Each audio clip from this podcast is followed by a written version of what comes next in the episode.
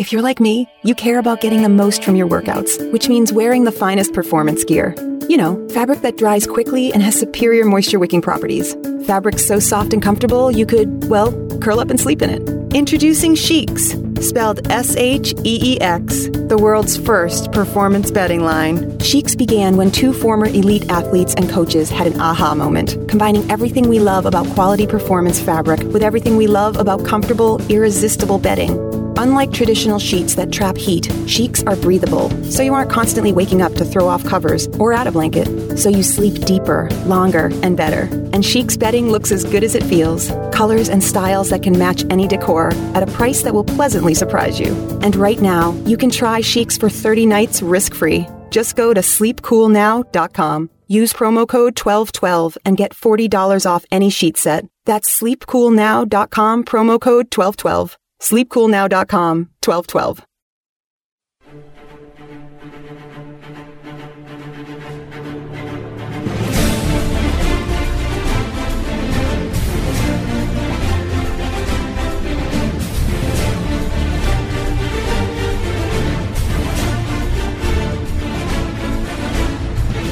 Welcome to this edition of the World According to Zig podcast. My name is John Ziegler. I am the host of this program where we talk about the news of the week and the events of my often bizarre life, and where we provide you with a full two hours, an oasis, if you will, of honesty and rationality in the desert of insanity and deceit, which is the American media, cultural, and political landscape. This is our hour number one podcast for February the 5th, which of course is Super Bowl Sunday we are taping this podcast before the big game between the Patriots and the Falcons, so I have no idea who won or what the big storyline will be out of that game, which probably will have nothing to do with the game since we now live in an era where the attention surrounding the Super Bowl is more important than the game itself. I, you see, I'm old school. I preferred the Super Bowl when the game was important enough to deserve the national attention rather than the national attention dwarfing the game itself.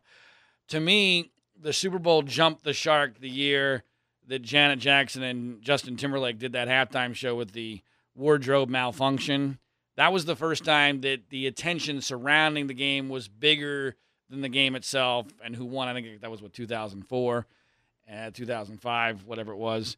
And uh, and ever since then, you know, the Super Bowl is an incredibly important cultural event because it's our last, other than major holidays, our last, and some would argue this is a major holiday, communal event other than natural disasters or terrorist attacks or something crazy like that, maybe a national election, uh, something along those lines. But on a yearly basis, this is about it.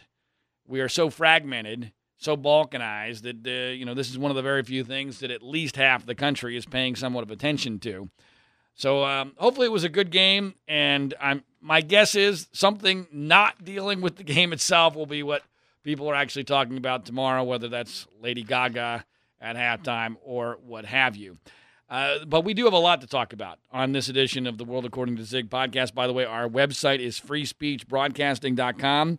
If you go to freespeechbroadcasting.com, I wrote two columns, both of which I will discuss in this hour of the program that I think you'll find of interest. And there's also an article about hour number two of last week's podcast when we interviewed former CIA Director Michael Hayden, and he had some very interesting things to say about Donald Trump and his administration, as well as the entire issue of the intelligence community's reaction to Donald Trump. So check all of that out at freespeechbroadcasting.com. In this week's podcast, we're actually going to be speaking with not one, but two guests. In the first hour, for the first time, we're going to be speaking with a commentator who is actually pro Donald Trump, which will be very interesting, not just because of that, but also because this is a woman who uh, I spoke with back when I was doing the national radio show about potentially becoming my new co host after Lee and Brandon abruptly left the show. And her name is Kristin Tate, and I'm looking forward to speaking with her. And then in hour number two, Charlie Sykes, a former radio talk show host in Wisconsin who's very anti Trump and has gotten a lot of national attention because of what happened to his radio show related to Donald Trump, will be our guest. That's in hour number two. as is now uh, the norm in the post Trump America, almost all the news this week was dominated by President Trump or news related to him. It's really quite remarkable. I mean, we're going to say this seemingly every week, but it seems like every week now there are things that in prior administrations would have been the story of the week that by the end of the week people have trouble even remembering. Like, for instance, can you remember the name of the attorney general that Donald Trump fired this week? Can you remember her name? Probably not. Her name is Sally Yates. And by the way, she wanted to be fired, and Trump wanted to fire her. So everybody got what they wanted there, which is so often the case in this upside down modern media world. But usually, a president firing a current attorney general would be a rather large news story. Frankly, we've already gotten to the point where I doubt very many people even remember that it happened. We also, by the way, put Iran, quote unquote, on notice. Our national security advisor uh, came out in, in, a public setting at a press conference and said, Iran, you are on notice. No one really knows what the hell that means. It sounds really tough and scary and dangerous, but uh, they're on notice. And again, not even in the top 10 news stories of the week. One of the things that happened last night, which is getting a lot of discussion today, especially on social media, is what Saturday Night Live did. And uh, I have to tell you, you know, Saturday Night Live for many years has been living, for many, many years, been living on their laurels very rarely has it done anything really interesting, good, provocative, funny. They should be thanking their lucky stars that they have Donald Trump. I mean, they campaigned as vehemently as anybody could against Donald Trump, but again, in everything being the opposite of what it appears to be, oftentimes when you appear to lose in our culture, you actually win. And that's definitely happening with Saturday Night Live because Trump has given them a gold mine now to deal with. And last night, boy, did they take advantage of it. Melissa McCarthy, the female actress, the rather rotund female actress, played the part of Sean Spicer, the male press secretary for the Trump administration, and was flat out hilarious. But politically more significant may have been the opening skit in which the senior advisor to the president, Steve Bannon, a guy who we've discussed many times on this program, I once had dinner with alone in a Denny's a couple of years ago, which is a whole other story for another day. Uh, he was portrayed as the Grim Reaper, being the man behind Trump during this very strange week of uh, very vitriolic and confrontational phone calls that he had, for instance, with Australia and Mexico. And it's not just that Bannon was portrayed as the Grim Reaper, the man behind the throne, if you will, but it was very, very clear, especially at the end of the opening skit, uh, when Bannon took over Trump's desk in the Oval Office, that Bannon is the real president, and Trump, even in the skit, acknowledges that he'll be at the little kid's desk and he's not really in charge. Now, I don't know how true that really is. There's certainly potentially some truth to it. In fact, there's a story out.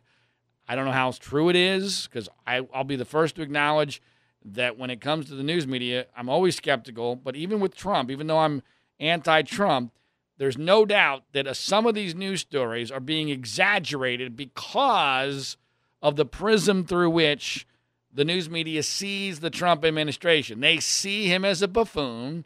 They see, which he very well may be, they see him as a puppet, a figurehead. They see Steve Bannon as Saturday Night Live does, this grim reaper figure behind Trump as president. And so anything that fits that narrative, they're going to jump on. And there's a story out that Bannon was apparently effectively told, hey, look, you're not the president, because he tried to act as the president when it came to a provision within this now very controversial and temporarily halted so called Muslim travel ban with regard to an order involving green cards. And again, the administration has denied this, but it's gotten some fairly wide play that Bannon effectively tried to pretend he was Donald Trump and got told, hey, look, you're not the president. Only the president can tell us to do this. But here's the important part of the Saturday Night Live sketch Trump is going to watch it, and it's going to have a massive impact on him. Massive. Because, you know, after all, all I know is what's on the internet. And the reality is, when he sees it, he's going to boil.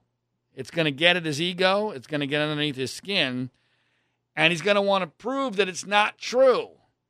Doesn't matter how true. In fact, if it, the more true it is, the more negatively he's going to react to it. And I, I'm not suggesting that by the end of this week, Steve Bannon will be gone because that would be too obviously a reaction to Saturday Night Live. I'm talking about long term. I think this is the beginning of a schism between Trump and Bannon, which, by the way, might be a really good thing. But when you combine the fact that Bannon is going to get credit or blame for this rather poor rollout of this so called Muslim travel ban, even though it's not technically a Muslim travel ban, and now the administration's claiming it's not even a ban, but what the hell? I have no idea. Whatever it is, Bannon has his fingerprints all over this. It's not being perceived well at all. And then you combine that with now, uh, you know, media outlets that Trump has actually been on before. He's hosted Saturday Night Live and at least has some respect for.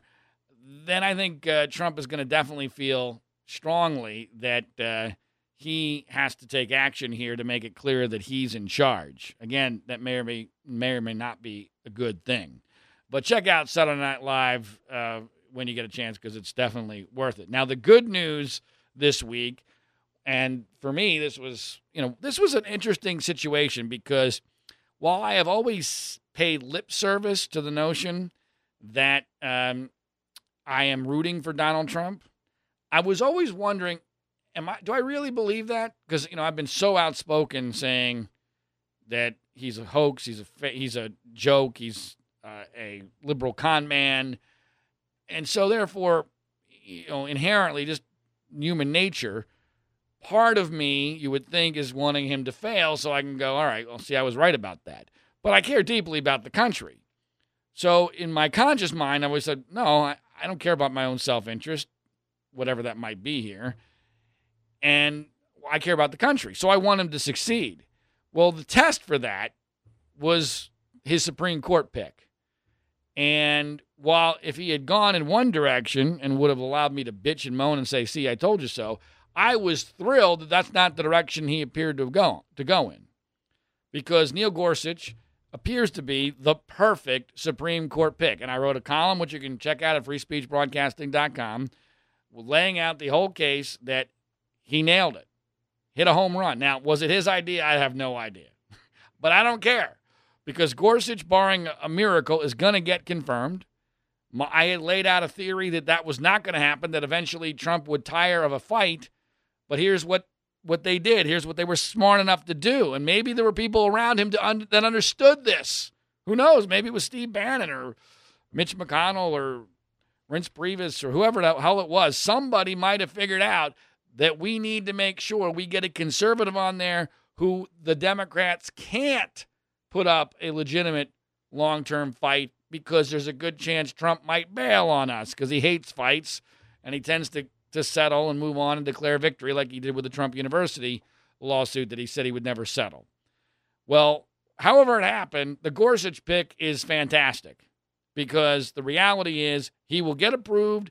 The Democrats will put up a fake fight. They will. But the reality is he will eventually become the ninth Supreme Court justice. And I don't think Trump is going to have to endure enough of a fight to get in a situation where he might bail. Now, whether that will require the nuclear option, I don't know. I certainly hope not. I don't think the Democrats are dumb enough, although that's always a bad bet, to force that. But bottom line, I think this was the perfect pick, and I explain why at freespeechbroadcasting.com. And this is fantastic. This is the maybe the most important thing Trump will do in his certainly his first 100 days is the Supreme Court pick. My fear, of course, I'm always looking for the trap door. Yes, we did not lose Scalia's seat. That is fan frickin' tastic because it looked like it was lost a little over, little under a year ago when Scalia died. That is amazing. It's awesome. The downside, though, is that now Trump will have so much loyalty with that second tier of his base the you know hardcore constitutional conservative pro life brigade that had mostly had been somewhat skeptical of him. Now they're going to feel loyal enough to him where he can crap all over conservatives for a very long time to come and still always be able to say, "See, you know, wait a minute, hold on, I'm the guy that uh, replaced Scalia with Gorsuch." So you you, you can't you can't be uh, giving me grief. You know, there's an old uh, joke that men are like kitchen tile with regard to women. You lay them right once, and you can walk all over them forever. Well, that's basically what Trump did. He, if, if he gets Gorsuch through, he is laying the conservative base correctly one time, and my guess is he's going to walk all over us for eternity. But we'll see. So that's the best news of the week. There's so many other things that, that would be in the category of what the fuck is going on here uh, that uh, it's almost surreal. I mean, we're talking months or maybe multiple months worth of uh, gaffes and screw ups that were all put into one week. So I have no real order in this, but why don't we go to the one that's going to be talked about most today? Because Bill O'Reilly, Trump's milkshake buddy, who had been incredibly soft on him throughout the primary uh, campaign, and I think played a key role in Trump uh, basically creating a coup d'etat in the Republican Party and winning that nomination uh, because O'Reilly gave him an enormous amount of free airtime with and credibility with no fear of any tough questions because they're buddies from from way back. O'Reilly did an interview with Trump that'll air did air during the pregame show for the Super Bowl. Now, as I said, we're taping this before the Super Bowl game, and so I've not seen the entire interview. I've seen two major clips of it, however. And the first one that has gotten an enormous amount of attention and most of it negative and for understandable reasons deals with O'Reilly asking Trump about his relationship with Russian leader Vladimir Putin and what Trump said in response. And here's what that sounded like. Will I get along with him? I have no idea. It's very He's a possible killer, I though. won't. Putin's a killer. A lot of killers. We got a lot of killers. Why you think our country's so innocent? Yeah, um, pretty amazing stuff from the president of the United States. Not in an off-the-cuff statement, but in a situation where he's in front of a massive audience for the Super Bowl, which is basically a national holiday. It's almost like the 4th of July. And so, in front of a massive audience and a friendly interviewer, he equates us with killers and Vladimir Putin. Hey, you know, I can't criticize a killer because, after all, you know, we're not so innocent ourselves.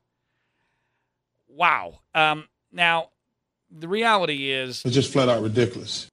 And the hypocrisy here is rich because if if Barack Obama had ever said anything like this, anything remotely like this, forget about even being in front of the Super Bowl, but if he had said anything like this in any setting, every single conservative, including O'Reilly, including Sean Hannity, all of Fox News Channel, all of talk radio would have gone bat shit fucking crazy in criticizing Obama for selling out America, claiming that we're just as bad as Vladimir Putin, and and and, and you can't even condemn a killer, a, a real killer, by the way, in Vladimir Putin, and not just one or two times.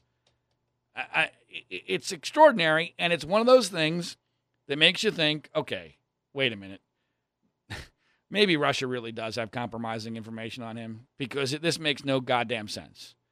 It makes no sense, especially in the context of the fact that his UN ambassador, Nikki Haley, blasted Russia in her first speech to the UN this week, which makes no sense. It, al- it almost, to me, felt like wait a minute.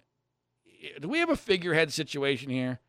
Is Trump really just a literal figurehead where he, he's not going to say anything bad about Putin, but the real administration is going to continue a hard line to Putin? Frankly, I, I would be okay with that. I'd be fine with that. I, I hope that that's the case almost, as bizarre as that sounds. But I still haven't figured it out. And who the hell knows what, what the truth is? Um, but it, it's, you know, it, and by the way, some people are saying, I think they're trying to mitigate it by saying, well, that Trump said something very similar to Joe Scarborough on MSNBC about a year ago. And I've seen that, and yeah, but that doesn't mitigate this at all. First of all, it further substantiates that that's his true belief because he said it twice. Second of all, um, hello, he's president of the United States now. That's number one. number two, again, it's the Super Bowl. This is this is not venue matters, okay? And this is as bad as big a venue as you can get to say something like this. Again, in front of about as friendly a questioner as you're going to get. But this is only the tip of the iceberg this week when it came to Trump comments. You know, the, a judge on Friday uh, stopped the travel ban. A judge, by the way, appointed by George W. Bush. Trump went to Twitter and referred to the judge as a so called judge. A so called judge. And that his ruling will be overturned. By the way, so far it has not been. In fact, it's only been upheld. Which kind of makes you wonder whether or not Sally Yates might have been right when she said, although I, I, do think it was a political mover, she want, maneuver. She wanted to become famous and get fired and be a martyr and all that kind of thing. But maybe she was right on the merits when she said that she was not going to defend this in court. And that's why she got fired as the acting attorney general. But the reality is, you don't, as president of the United States, refer to a judge, especially one appointed by your own party, as a so called judge that is as blatant and as dramatic a violation of the separation of powers, the checks and balances as you could possibly imagine. But but Trump doesn't care because it's all about ego. Someone ruled against him, therefore they are bad, therefore they must be attacked. That's the way he views things. It's all about him. Then, of course, there was the prayer breakfast at the National Prayer Breakfast. You cannot make this stuff up.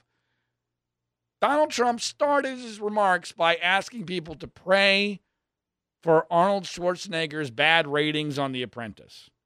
Now, yes, it was funny. Yes, there was some context to it because he was introduced by Mark Burnett, who's a fraud, by the way, as a religious leader. Complete, Mark Burnett is is milking Christians for for millions of dollars. He's a complete and total fraud. But uh, he gets introduced by this fake Christian fraud, Mark Burnett, who, who was the producer of The Apprentice. So there was some context to it. But it, he went on for quite a while. It was his opening remarks, and it was all about him. He wanted to use this as an opportunity to condemn The Apprentice ratings because they're not as good as when he was there at the National Prayer Breakfast. Now, he's already done this before, by the way, on Twitter. By the way, he's still the executive producer of the show. It doesn't even make any freaking sense. Except it's all about him and his ego. Venue doesn't matter. And, you know, the quorum doesn't matter. The sanctity of the office, the dignity of the office doesn't mean a damn to him. It's all about his precious ego. Similar thing happened, or maybe worse, with regard to Black History Month. February is Black History Month. And Trump had a gathering his black friends. I mean, it, it's it's really it's so pathetic. It's ridiculous. Oh, look at my African American over here. Uh, he got Ben Carson and Omarosa. Omarosa, a reality star, once the most hated woman in America. Those were two of a handful of people standing next to him. And while he was discussing Black History Month, clearly reading some notes that someone else had written for him, he referenced abolitionist Frederick Douglass, who died in the 1800s. And here's what he had to say about Frederick Douglass. Frederick Doug- Douglass is an example of somebody who's done an amazing job and is being recognized more and more, I notice. Yes, he's doing an amazing job and being recognized more and more, I've noticed. Now, there's two things about the Frederick Douglass comment. Number one, it's obvious Trump doesn't know who the fuck Frederick Douglass is. No clue. Number two, he thinks he might be alive. Now, it doesn't prove that he thinks he's alive based upon the phrasing and the tense that he uses, but he's not sure. he wants to, he wasn't going to use past tense, so he uses current tense because he's not quite sure. Sean Spicer, his press secretary, who had three hours to prepare for this because it was obvious someone was going to ask about his Frederick Douglass comments, didn't even bother to Google the name had even less of a clue in his response to the press about who Frederick Douglass was than Donald Trump did. And these things matter, folks. This, you know, the presidency, this is one of the many reasons why I was so concerned about a Donald Trump presidency. It wasn't just his positions that I didn't trust because he's a liberal con man. It's because his temperament and his ego are so incredibly ill suited, not to mention his lack of basic knowledge of the world, are so incredibly ill suited to the ceremonial elements of being a president. And frankly, the ceremonial elements are a huge portion of what the office of the presidency has become. And he's just not capable of performing them, whether it's the National Prayer Breakfast or whether or not it's the uh, you know Black History Month and, and a simple statement about Frederick Douglass. It's amazing. And then similarly, there's reports out this week, maybe exaggerated, but they seem to be substantiated by some pretty solid sourcing. And as a matter of fact, Trump himself, I think, effectively confirmed the reality of this by going to Twitter and, and uh, talking about the issue of Australia and refugees. The, the Obama administration had made a deal for 1,200 of them to come to the United States. From what I have read, these are not dangerous people. These are people suffering greatly that the Obama administration had agreed to take. I, I don't. I'm not an expert on it, but that's that was my take based upon what I read. The reality is that Trump. had a very, very poor phone call with the Prime Minister of Australia. He ended up yelling and screaming and apparently ending it, um, telling him it was the worst call he had all day, a, a day that included a call with Vladimir Putin. Australia has been probably our greatest, most loyal ally in the fight on terror ever since 9 11. And here we are crapping all over their prime minister in a phone call. By the way, the fact that it got leaked uh, the way that it did is an indication that uh, Trump has some enemies on the inside, which is another thing to be watching. There have been an enormous amount of leaks in this administration all over the place for this early on. Uh, that indicates to me that there are some people very close to the situation that are highly uncomfortable with what is happening. And that's something to keep an eye on. But when you can't even have a, a, a, a normal phone call with Australia, Australia, that's a problem. That's a really big problem when you can't have a, a decent phone call with the Prime Minister of Australia. You know, Howard Stern made some interesting comments this week is about his old buddy who was interviewed many, many times, thinking that the presidency is actually going to be bad for Donald Trump's mental health and that he may not like it at all. And I, I don't know, you know, it's it's it's always dangerous to do dime store psychology, but – I think Trump uh, might be close to what Stern is saying. I think I think his burn rate now is so fast in these first couple of weeks. I, what I can't tell, that to me, the primary question about the Trump administration right now, from a non-political standpoint, is is the burn rate so great? What I mean by burn rate is you know the the insanity, the chaos, the the scandals, the news stories that are just insane is that burn rate so fast that there's no possible way he can survive four years or even want to survive four years or even want to run for reelection?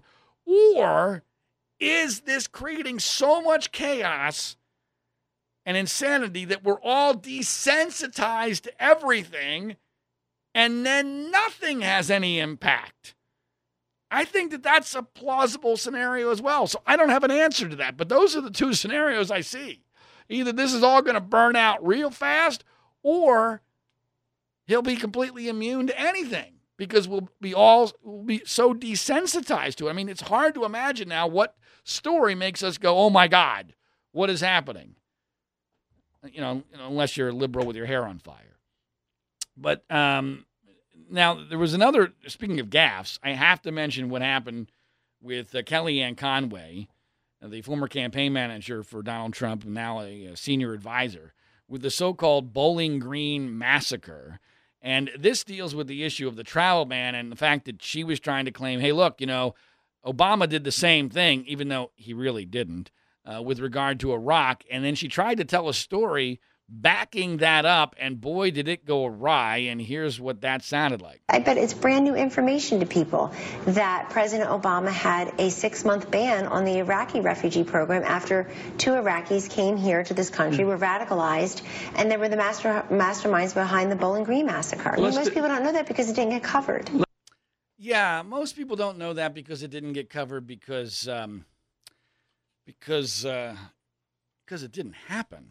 Um, th- there there was never a Bowling Green massacre, uh, and this has been rightfully roundly mocked on uh, Twitter and social media. In fact, there were even some fundraising efforts for the victims of the Bowling Green massacre. There were there were actually demonstrations or uh, I guess commemorations in New York City for people gathering for the memory of those who were lost in the Bowling Green massacre. Uh, it didn't happen. Uh, what she me- says she meant to say was the Bowling Green terrorists, but even that doesn't really wash. First of all, terrorist and massacre are two very, very, very, very, very different words. But secondly, what really happened here was that it was found out after these two Iraqis came to Kentucky that they had been involved in an attack in Iraq. And by the way, they ended up being punished. So nothing happened in this country. There was no massacre of any sort. I believe that there was a Bowling Green connection because that's where they were in Kentucky. But there, clearly, the implication was, that, boy, there was a massacre at Bowling Green, and the media just didn't cover it because they didn't want to make Obama look bad. No, it didn't happen. And, and look, gaffes occur, mistakes occur. I don't. I'm not sure. Well, I honestly am not whether or not this was a pure mistake out of being exhausted I, I have trouble with the transferring the word massacre with terrorists. That doesn't make a lot of sense to me. Also, her story is not really analogous to what the situation is with the current travel ban. But more importantly than all of that, I'm sorry. When you are mocking the media, as Conway was doing there, oh, you guys didn't even report this.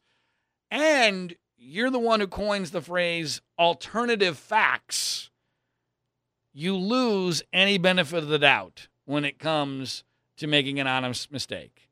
That's just the rules. When you when you are mocking the news media and coming up with phrases like alternative facts, then I'm sorry, um, you may have made a mistake, but it certainly sounds like you're just bullshitting, and you're creating bullshit. And by the way, maybe even believing it's. It, see, I think what's more consistent. I don't know this for fact, but you know the Trump administration believes everything that they hear that fits with what they want to believe. You know, no matter how batshit crazy the conspiracy theory is, whether it's from Alex Jones or Fox News Channel or, or all I know is what's on the internet. You know, so they're they are more than capable of taking fragments of information, creating their own narrative, and actually believing that that's what happened once it gets repeated enough. So it wouldn't shock me if Kellyanne Conway actually believed, because someone in the Trump administration believed, that there was really a Bowling Green massacre, but there was not. So we're, we're living in a post truth Trump world. Now, obviously, I am not a fan of Donald Trump, although I try to be as fair as possible. We've yet to speak on this program with a pro Trump guest. Well, I decided in the, you know, out of curiosity and in the interest of fairness that I would try to fix that. And so I've invited on Kristin Tate, who was a woman I met because she was being considered to be my radio co-host after Leah Brandon left the program, the old radio program, the old nationally syndicated radio show on Sunday nights. And uh, she is someone who is very interesting. She's young. You've seen her on Fox News Channel as a commentator. She's also a political contributor for The Hill. She's got a brand new book, Government Gone Wild. Her website is libertarianchick.com. And I'm very curious to find out why she is, in fact, very pro Trump, because she's also rational and smart. So without further ado, Kristin Tate, welcome to the podcast. Thank you so much for having me. So, Kristin, before we get into your view of uh, Donald Trump, which I find interesting, give us a little bit of, on your book, Government Gone Wild, because this is part of uh, what I think provides interesting context for your views on Trump. Sure. So, I wrote my book to get young people, particularly millennials, who aren't already politically active, interested and engaged in politics in a way that's fun because I think too often politics is just really depressing and you know we're facing a bad job market right now and uh, a lot of times millennials just throw their hands up and choose to disengage altogether. And but the title government gone wild obviously as a libertarian you're someone who doesn't believe in the concept of big government, right? Right, that's of course. So I'm trying to show young people in a way that's fun and engaging and full of pop culture how less government can give them more prosperous and free lives. So, you know, I think a lot of young people have pretty strong opinions when it comes to abortion or gay marriage. Everyone kind of knows about those issues, but what a lot of young people don't engage with are the fiscal issues. So, like taxes, regulatory issues, things like that. That's really where my book focuses. And uh, again, it's, it's showing young people how we want to get the government out of our wallets and it's doing it in a way that's engaging to them because a lot of these issues are boring and they're depressing. well, I, as a libertarian myself, Kristin, I, I agree with you in concept, and I full, fully support your efforts to try to educate young younger people as a younger person yourself eh, into these concepts. But in my view, Donald Trump eh, is very likely to be antithetical to to this philosophy and and I know you don't necessarily agree with that, but but I'm curious. Let's go through your experience with the so-called, I guess you called it the, the Trump phenomenon. You actually worked uh, for Breitbart for a while, and I know you you worked for, I guess, Steve Bannon at, some point. I know he gave you a blurb for your book. Uh, so so go back to, to your experience with Bannon. What do you make of Steve Bannon, uh, who is now, you know, Saturday Night Live is saying he's really the president? So, so what do you, so, so what, what do you make of him? Well, I have had nothing but positive experiences with Steve Bannon. I can tell you from my experiences that he is not a racist, he's not a misogynist, he's not any of those things that the media loves to say he is. He's a very, very brilliant strategist and businessman. Of course, I only know know him in the context of Breitbart. Uh, and, and in that context, he was absolutely brilliant, gave me and many other young people phenomenal opportunities. Uh, you know, I was fresh out of college, and they sent me down to Texas where I got to do reporting on the border and see with my own eyes the uh, immigration crisis so I had very positive experiences with both Steve Bannon and with Breitbart. Uh, I chose to left to leave Breitbart because uh, as the election was approaching, again, I, I thought that there were a lot of windows of opportunity for me to really reach out to young people who aren't already on Breitbart. You know, everyone who's on Breitbart, they already share the same views. I wanted to tap into a new demographic, which is why I, I chose to write wrote my book. Um, that's that's kind of how I made that transition. As for Trump, you know, I have been very clear that I don't agree with Trump on all of the issues, but I backed him because of the two choices I had.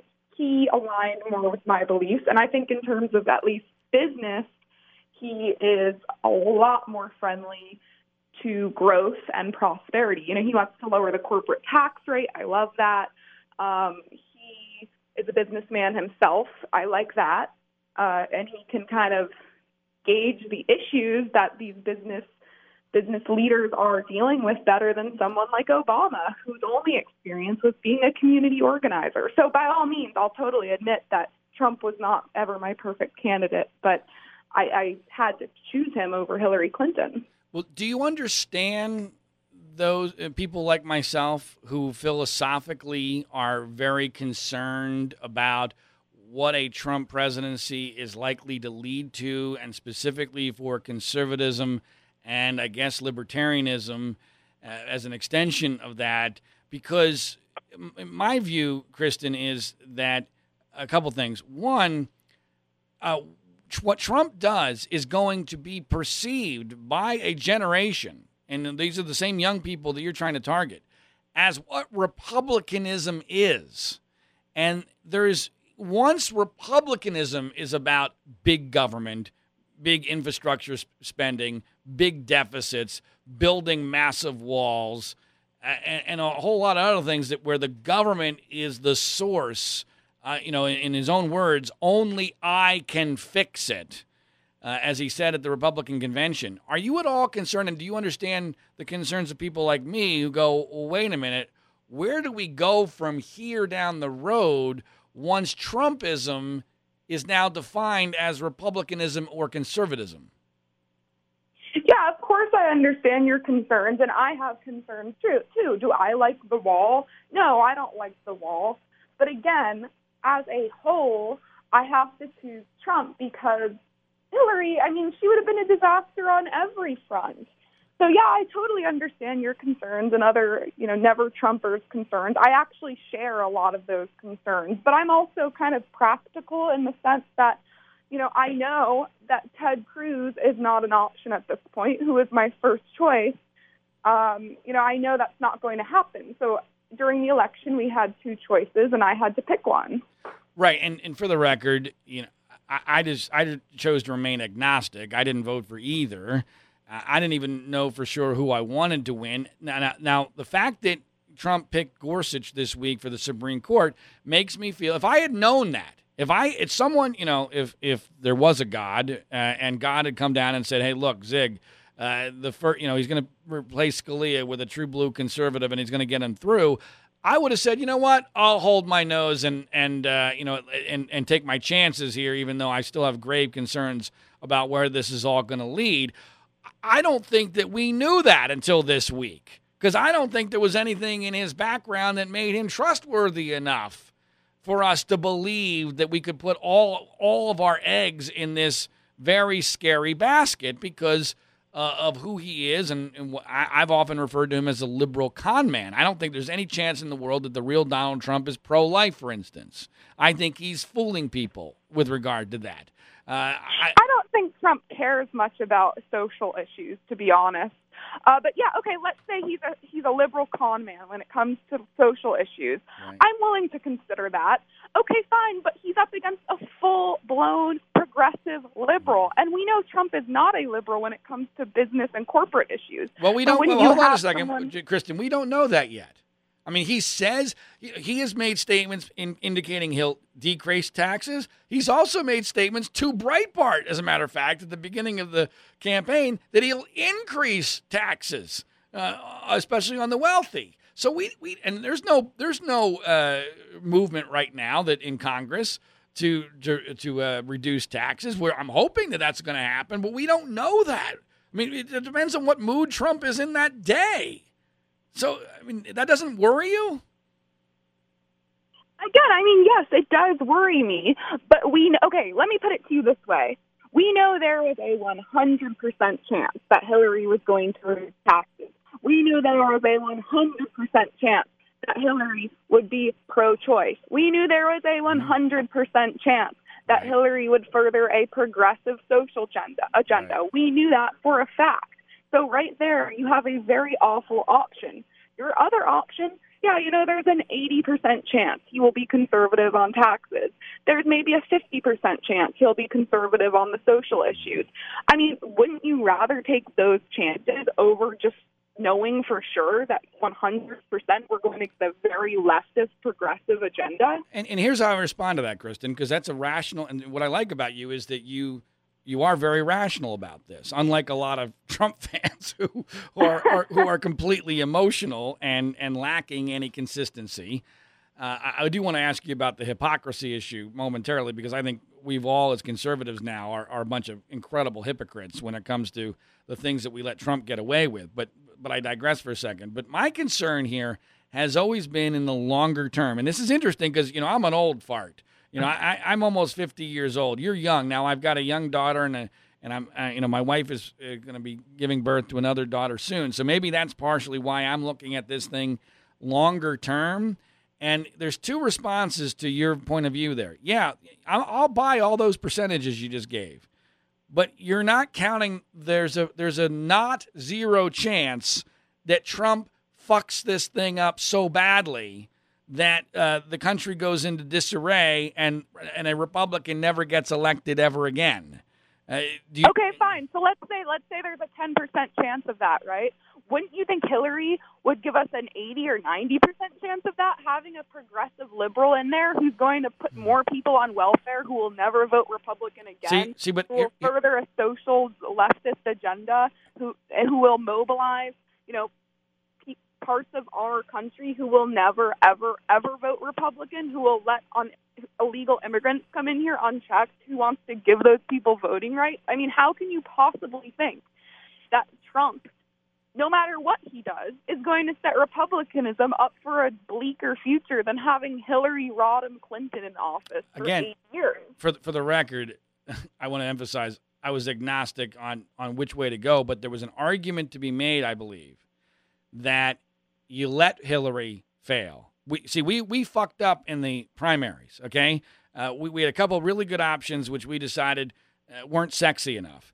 So, uh, in my view, we needed we needed to uh, take our punishment, take our medicine, uh, allow Hillary potentially to to come into office. The economy's going nowhere, and under her it would have gone nowhere fast. And then take you know have a huge majority in the Senate in 2018 and beat the crap out of her in 2020 with an actual conservative. And now we're set up for long-term real conservative gain as opposed to this game they're playing now, which is all very short term and where every night we've got to hold our breath wondering about what's going to be the reality when we wake up in the morning, depending on the president's mood and his Twitter feed. So, so that's Okay, hold on. There are two there are two different issues that you're talking about right now that I'm hearing. One is temperament. I share those concerns and I'll totally give that to you. However, this whole argument about like, oh, Hillary gives us a, a chance for a clean slate, I don't buy it because Hillary would have m- put more people on welfare. Once you get people on welfare, they will never vote Republican again.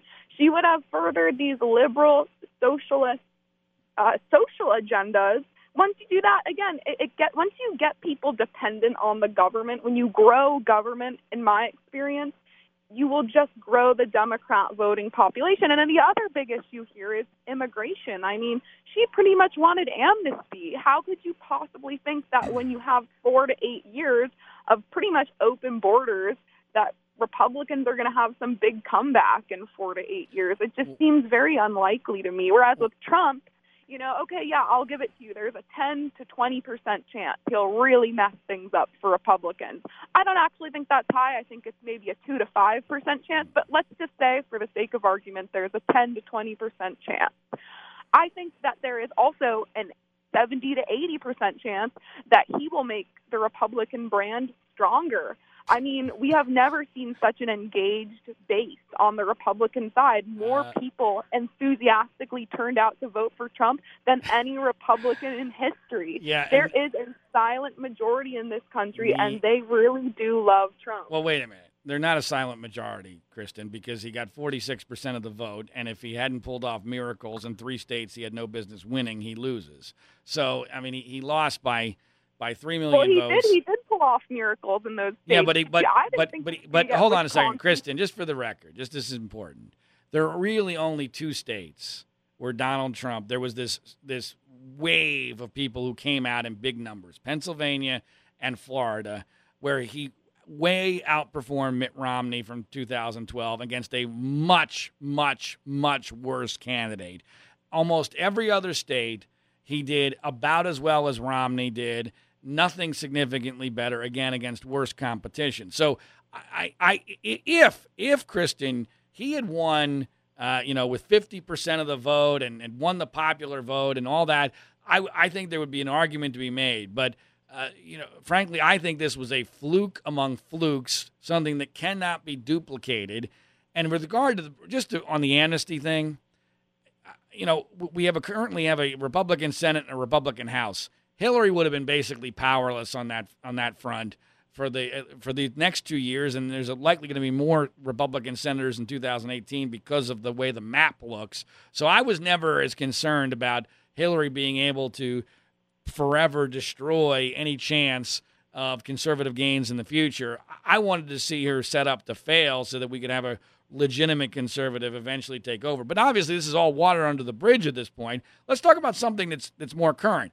I'm curious, what do you, as a conservative commentator, Kristin, what do you make of what I see as the incredible hypocrisy with regard to the way Trump is treated by the conservative media and the way the conservative media would have freaked out if Barack Obama had done anything close to the, some of the things or said some of the things that Donald Trump has. Let's let's use a specific. Trump telling Bill O'Reilly before the Super Bowl that you know, yeah, Putin's a killer, but you know, we're not we're we're not innocent either. effectively equating uh, Putin's Russia with the United States of America, and also not condemning Putin in general or specifically as a killer. Here's why. Here's why.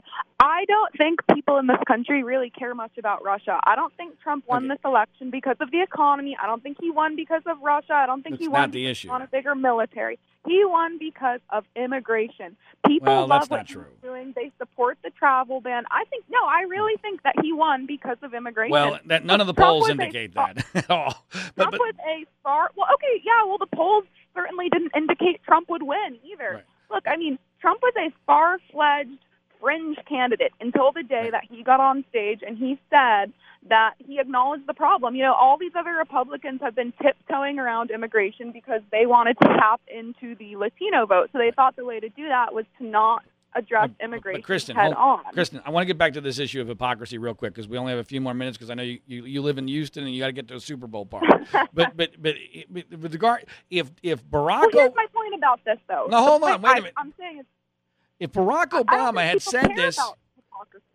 You, people don't care about hypocrisy. I'm telling you, no. That's why I'm talking about immigration because I, I really don't think Trump supporters care about the hypocrisy with Putin because they don't care about that. All they I care understand about that. immigration. That's not the issue. I want to get back to the issue of the conservative media. Now, you, you go on these TV programs a lot, uh, especially on Fox News Channel, because you're a young, attractive, conservative female, and they love that, and that's fantastic. But but but but be honest with me, Kristin. If Barack Obama had said what Trump did to O'Reilly before the Super Bowl, how large would the freak out have been within Fox News Channel and the conservative media? Be honest with me. No, I'm sure it would have been a big freak out. I, will admit that. And so, is that but, not I mean, hypocrisy on the part of the conservative media? Does that not destroy our credibility as as conservative commentators? Hold on, though. Let's just. We, I think we need to acknowledge the fact that the conservative media hasn't really been a friend to Trump. I mean, they have what? not been on him at all. What? I know from personal experience. I mean, look, especially in the election, the second anyone in the conservative media or the mainstream media found out that you were a Trump supporter, you were pretty much written off. And hmm. it, it was really interesting, actually. The commentators on cable news who support Trump don't match up with the American people who support Trump, who are Republican voters. There are very few people in the mainstream media, or at least there were up until the election, who would come out in support of Trump, even the conservatives. Uh, and, and that does not align with the American people. So I don't think that the media has been easy on Trump whoa, at all. I think they're very tough on him, whoa, whoa. even the conservative media. No, no, that Look, Kristin. We have the National Review, the largest conservative yeah. established publication, right. writing a letter against the GOP candidate. I mean, right. that's unheard of. Right, but Fox News Channel has far, far, far more influence than National Review, and Fox News Channel. Uh, you know, it, frankly, I, I, believe, Kristin, that to host a primetime show on Fox News Channel, you ought to need Senate confirmation. You're that much of a part of the administration at this point. I mean, it is state run media. It is state run media, The Drudge Report. It is state run media at Breitbart.com. It is state run media on Rush Limbaugh and Sean Hannity and most of talk radio. Uh, they, they, we have left our principles at the door, hypocrisy all over the place, all because everyone is afraid. Everyone wants to ride the Trump ratings wave, which Fox News Channel has done and talk radio has done, and everyone is afraid of Trump's wrath or pissing off his rabid base of supporters, which is the the core of the conservative media audience. This is about business, and it was about business during the primaries when they gave Trump enormous amounts of coverage, free airtime, airing his rallies live when they didn't do that for anybody else. Everybody. Well, the liberal media did that too. You know why? Because people wanted ratings, to watch his rallies. Ratings. Because they're fun. And Trump said things that no one else wanted to acknowledge, and that he was the first one to do that.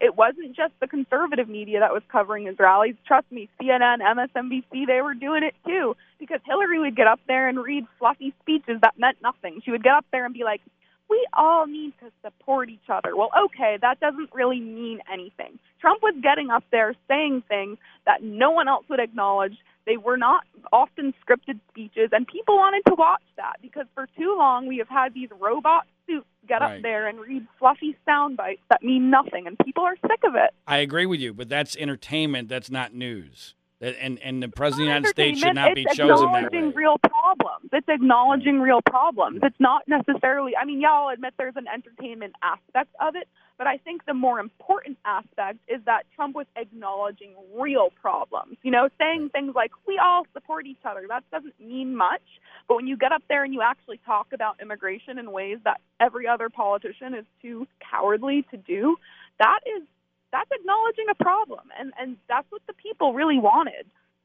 Well, Kristin, last question with regard to the issue of entertainment, and you are, you know, very smart, uh, and I and I, I commend what you're doing, and I, I hope your book uh, "Government Gone Wild" does really well, and your work on the Hill and libertarianchick.com. People ought to check that out. So I have zero issue. I, I hope you your voice expands as much as possible, but I'm curious whether or not you would acknowledge that the way that the quote unquote news media works today and the way that television specifically works, if you were not attractive and a young female, do you think you would be with the same credentials and everything, same opinion, same everything? Do you think you would be booked as often on cable news television? You know, I can't say that for sure. I don't know. Probably not as often, but I will say this, John. I think cable news is going to dwindle in its importance over the next few years. I think my kids, maybe your kids, probably won't even have a cable box in their house when they're older. Um, cable is probably going away, and we're going to see more, you know, podcasts, Facebook Live, social media. We're going to see more superstars like Milo Yiannopoulos and Tomi Lahren, and less of the establishment cable media. So, I mean, yeah, I probably wouldn't get as much airtime if I weren't attractive. I think that's true of everyone who goes on TV, but I also think that it's going to become irrelevant because, frankly, I think cable news, you know, eventually will become irrelevant as well because, you know, you can get your news online now and you can do it in a more entertaining way and it's free. Kristin Tate, great talking to you. I hope we do it again soon. Thank you so much, John. Would love to come back. All right. Enjoy the Super Bowl. That's uh, Kristin Tate. Uh, check her out at libertarianchick.com. Uh, in hour number two of the program, make sure you stay tuned or, or check out our hour number two because we're going to be speaking with uh, someone who's a commentator from the other side of the spectrum with regard to Donald Trump, former radio talk show host Charlie Sykes, who has a lot to say about the conservative media and uh, will definitely not agree with uh, Kristin Kristin's view on that. Uh, I only ask you of, to do two things with regard to this podcast, which we do for free on a weekly basis for you to get a different perspective uh, when it comes to conservatism in this era where most of the conservative media is totally sold out to Donald Trump. The two things are this if you like the podcast, share it on social media Twitter, Facebook, what have you. Tag me and I'll retweet it or share it, what have you. Uh, that's all I ask. Tell somebody else you like the podcast and share it on social media. Number two is if you happen to be one of those people who actually sleeps and when you sleep you use sheets, do yourself a favor and listen to this important message. Coffee? Oh, thanks. How did you sleep? Ugh, like a baby. I don't want to get out of bed. Ever. These sheets are mm, incredibly soft. What did you say they're called again? Performance bedding by Sheex. Performance bedding? yeah, they're made from super high tech performance fabric. They're incredibly breathable, so you're not waking up at night throwing covers off and then an hour later throwing them back on. huh. No wonder I slept so good. Since I started using Sheex, I sleep like a baby. No more sweaty nights for me. No? Well, Well, I like them because they're soft. They feel like mm, silk. Performance fabric, huh? Maybe we should. Oh, I don't know. try them out again. Comfort and performance for better sleep. That's Sheex. S H E E X. Sheex. Try Sheex for 30 nights risk free. Go to sleepcoolnow.com. Use promo code 1212 and get $40 off any sheet set. That's sleepcoolnow.com, promo code 1212. Sleepcoolnow.com 1212.